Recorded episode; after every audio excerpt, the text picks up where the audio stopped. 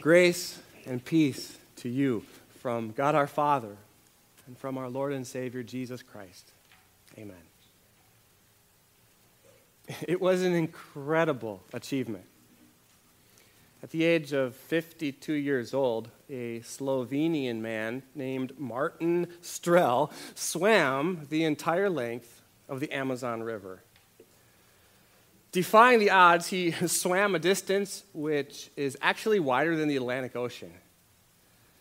Pretty impressive, isn't it? But if you're like me, you're maybe thinking to yourself how this was even possible because not only would that seem to take a lot of stamina, but because of how dangerous you think the Amazon River would be, right? The Amazon, of course, is full of flesh eating piranhas, all kinds of different parasites that can make you sick, malaria, yellow fever, and fearsome, deadly creatures like this. The Amazon River caiman one of the scariest looking and actually one of the deadliest creatures you could ever run into. I, I, I, wouldn't want to find one of those as I'm swimming through the Amazon.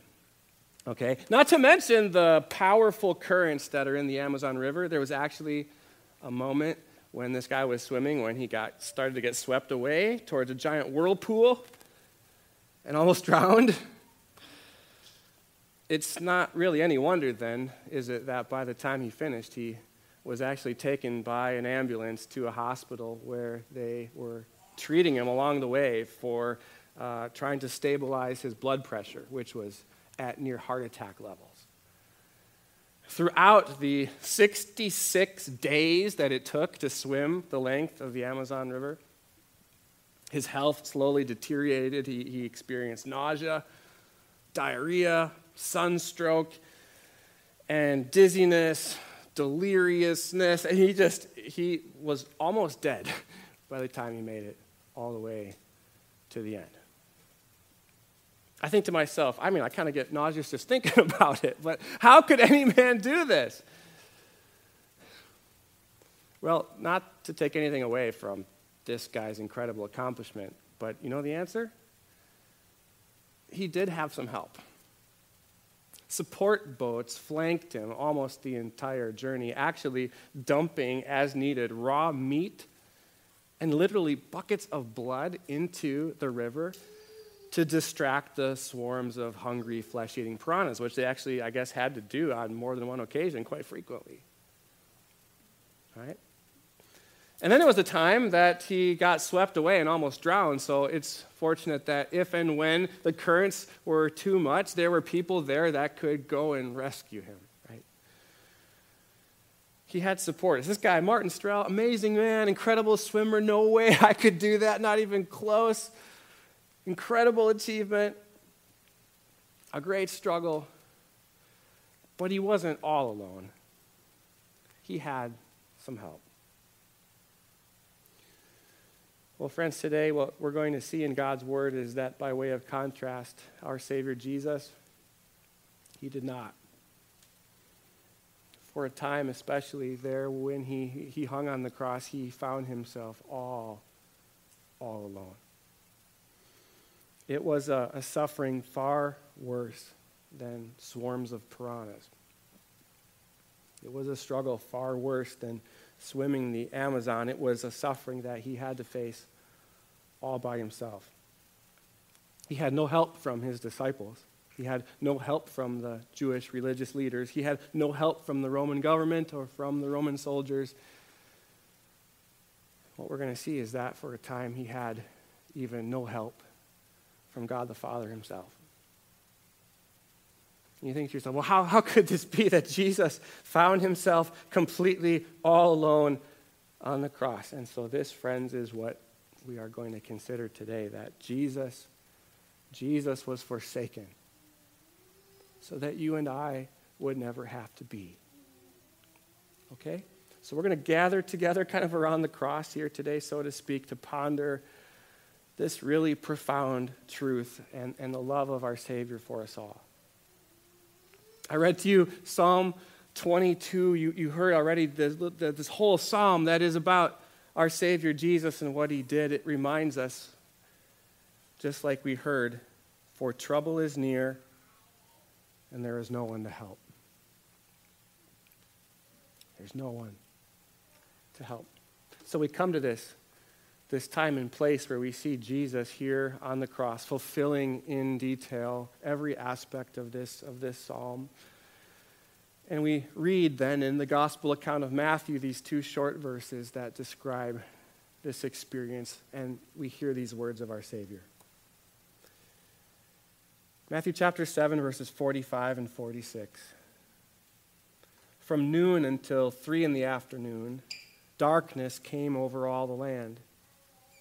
About three in the afternoon, Jesus cried out in a loud voice, Eli, Eli, lema sabachthani, which means, My God, my God, why have you forsaken me?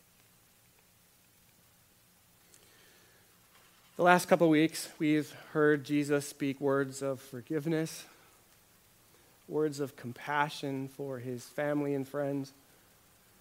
Last week, words of eternal life spoken to a condemned and dying criminal. But this, this is altogether different, isn't it? Here, we listen to Jesus say, Why? The darkness the darkness is our first clue as to what's actually going on here. It tells us that this, this thick darkness, this almost palpable darkness came upon all the land, came over all the land, it says, as if to, to snuff out the light. Right, throughout the Bible, light is a, a, a, symbol of God's favor and God's, and God's blessing. On the other hand, darkness is often a symbol of God's judgment. Like throughout the Old Testament, both the, the, major and the minor prophets, they, they describe the great day of the Lord using, using these, this picture of darkness coming upon the earth. In other words, we're meant to consider how darkness is the, the sign of God's judgment against human sin. And how one day the creation itself will manifest the, the Creator's wrath upon the sins of all people the darkness. So, in this case, I think the darkness is drawing our attention. Of all the things that we could be considering, all the stuff out there in the world, the darkness draws our attention to what's going on here on this hill of Calvary, right here on the cross. So, what's, what's going on? Friends, we see the undiluted, full strength wrath of God poured out upon the Son of God for human sin. What's going on is that all the guilt of every human being is being heaped upon Jesus there on the cross, who himself is, of course, altogether innocent. As the scripture says, he who, who, who had no sin is, is being made sin there on the cross. This is no game of charades. This is no fictional kind of suffering. This is the real deal. This is, this is the result. This is human consequences for sin being poured out upon our human substitute, the holy, sinless Son of God. It's the punishment that we all deserve. Perhaps a picture will help us to kind of think about this a little bit differently, perhaps to ponder the true nature of Christ's suffering. You can see, of course, this hand outstretched, pierced through with a nail. But as you look a little bit closer, you also see these, these words written across. You could picture covering every square inch. Words like pride, malice, idolatry, adultery, hypocrisy, pornography, envy, gossip, deception, greed. In other words, pick a word that describes sin. Right? Any sin, your sin. And that's what Jesus is suffering and dying for there on the cross. He has become, in a sense, sin personified. Your sin and mine, all of it. And therefore, God the Father turns his loving attention away from Jesus and leaves him to suffer all alone. Because for sin, there is ultimately hell to pay. There is no other way to satisfy divine justice. But that, that is what Jesus willingly came to do. He came to suffer hell so that you and I wouldn't have to. Has there ever been such love as this? Again, the scripture tells us in verse 46 about three in the afternoon, Jesus cried out in a loud voice, Eli, Eli, lema sabachthani, which means, My God, my God, why have you forsaken me? Notice that here in the darkness, Jesus cries out, My God. My God. He doesn't, he doesn't call him Father here. He began calling him Father. His first word from the cross, he prayed, Father, forgive them. He prayed. And amazingly, we're going to hear him call his Father what, yet one more time at the very end of it all. But not here. And not now. Because that loving bond between the Father and the Son has been shattered. And even still, even still, Jesus does not rebel. He does not complain that this isn't fair, anything like that. Instead, he echoes the cry of that first verse of Psalm 22 that we heard, so that we would know exactly what's going on here, and that is this that he, the Messiah, is fulfilling the scriptures. He is doing for us what we could never do for ourselves. He is coming to save when there is no one else to help. And it is this most profound mystery here, mingled together with this profound suffering that Jesus is experiencing. Because for us, we just, we can never understand, right, how God, the Father, can abandon God, the Son, right? When, when the two persons of the Trinity are one in essence, God. We can't probe the depths of that with our brains. And we cannot understand how both the Father and the Son could willingly agree to, to go through this, this horror of, of hell being experienced for us. Because, of course, we know that the Father loved the Son of his own essence, right? And because we know also that the Son likewise loved the Father and therefore consciously obeyed him every moment of his life from the beginning to the very end. But now he is forsaken. He is abandoned by God the Father who had loved him, and the one whom the Son always perfectly served and loved too from his heart all the time. But this is truly what it is to suffer hell. To be forsaken by God and cast away from his mercy and love, that is the essence of hell. And it's, it's horrible Of course, those in hell deserve every bit of it. But Jesus, he deserves none of it. Even more, those in hell suffered there because of their sins and unbelief. But Jesus, in his anguish here on the cross, suffers for the sins of the whole world. Think of it, all of it pressed down upon him, imprinted on him, as he in anguish cries out in agony, My God, my God, why have you forsaken me? Well, you know, Jesus knows the answer. Of course, he knows the answer. That's why I think the real question, friends, is do you?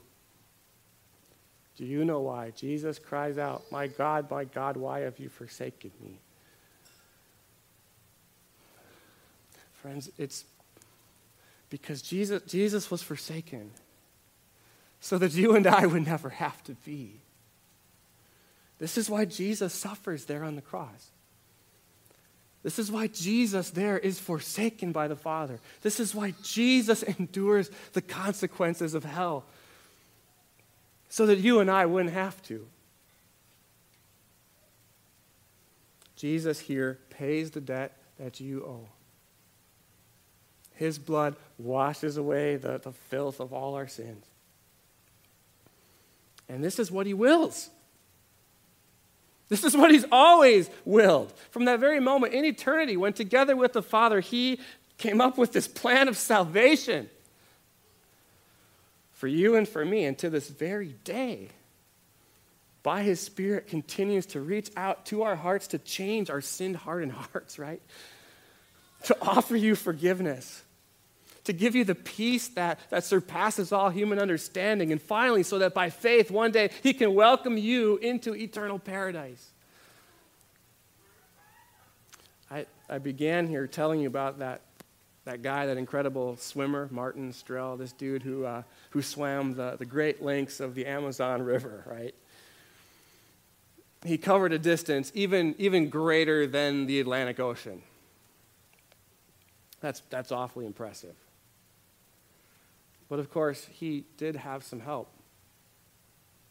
And really, if you think about it, what, what good did it do? I mean, it didn't really help anybody else, not even himself. But what Jesus did, what he accomplished on the cross, is in fact, he bridged a gap that's even wider than the Atlantic Ocean. He bridged the gap between sinful human beings like you and me and the Holy God to reconcile us to our Father. And what He did there for all, what we could never do on our own, He did it because only He could do it. When there was no one to help, when we, with our good works and all of our, nothing that we could do could help Him along, He came and did what we could not because He loves you. He loves you that much. Because Jesus was forsaken, you and I won't ever have to be. Just think. Only he was qualified to do it. Only the one who's both fully divine and fully human could fully atone for all our sins. And because he was forsaken, you and I won't ever have to be. And so we might, in the course of our lives, go through and experience some tough things like, like a pandemic,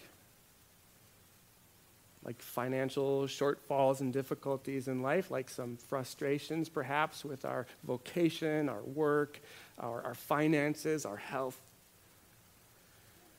We might be sometimes plagued by self doubt, criticism, relationship challenges, the relentless temptations of the devil, perhaps even persecution for our faith. But we don't ever have to wonder anymore whether our Heavenly Father is with us. In our weakness, we, we might be tempted sometimes to think or feel like we're all alone, like He's forsaken us. Like the children of Israel wandering around the wilderness, we, we might be tempted sometimes to grumble and to whine and to complain. We might even be tempted every so often to just feel like we should throw up our hands in despair and, and give up. And perhaps over the past year, it's at times felt like that for some of us, hasn't it? As we've dealt with so many challenges throughout this pandemic. But this one fact remains true. The one thing that we need to get through hardship and pain in 2021 and beyond, the one thing that we need to get through hardship and pain is the presence of the Father. The very thing that we have because of the Son. We have God's gracious presence in our lives through every challenge and every difficulty because of what Jesus accomplished in our place. On that, fro- on that cross a long time ago, God turned his face away from his own son so he would never turn his face away from you, from you and from me. As we wrap this up, do you know what one of my favorite parts of every worship service that we have is? It's actually one of the things that comes like right at the end. It's, uh, it's the benediction or the, the blessing. You know these words, right? The Lord bless you and keep you. The Lord make his face shine on you and be gracious to you. The Lord look on you with favor and, and give you peace. And many of us who've grown up in church, we've, we've heard these words in public worship over and over again. Or at least we know like these are churchy kind of words, right? But I, I want to make this point, okay? There is no tentative like may that goes before that. It, really, it's, it's, not you're not meant to think of it as just a, a pious wish, like may the Lord bless you and keep you. It's not even really just a prayer. In other words, the benediction isn't meant to be just a pious wish, it's actually the gift of God's gracious presence conveyed into your life. It's the gift of God's presence bestowed upon you. What I mean to say is the blessing of God actually conveys what it says because of Christ. When God's divine name is placed on his people, he promises his active blessing, okay, his divine protection his unmerited favor, his lasting peace of body and soul. Friends, because of Jesus and what he did on the cross, you don't ever have to be afraid that one day God's going to cast you away from his presence. You don't have to be afraid that God's going to send you into that place of darkness where there will be, be weeping and gnashing of teeth. Because instead, now, your Father looks on you with a smile. He doesn't see anymore your sins. He bestows on you his favor, and he gives you his peace. All because Jesus endured hell so that you and I could experience heaven. And one day, no matter what challenges that you face, or what crosses you might have to carry, or what difficulties you have yet to face here on this earth, one day, your heavenly Father will say to you who trust in the Son, Welcome home, my child, whom I love. Amen. May the peace of God that surpasses all our understanding, that peace, guard our hearts and our minds through faith in Christ Jesus until we see him face to face in glory. Amen.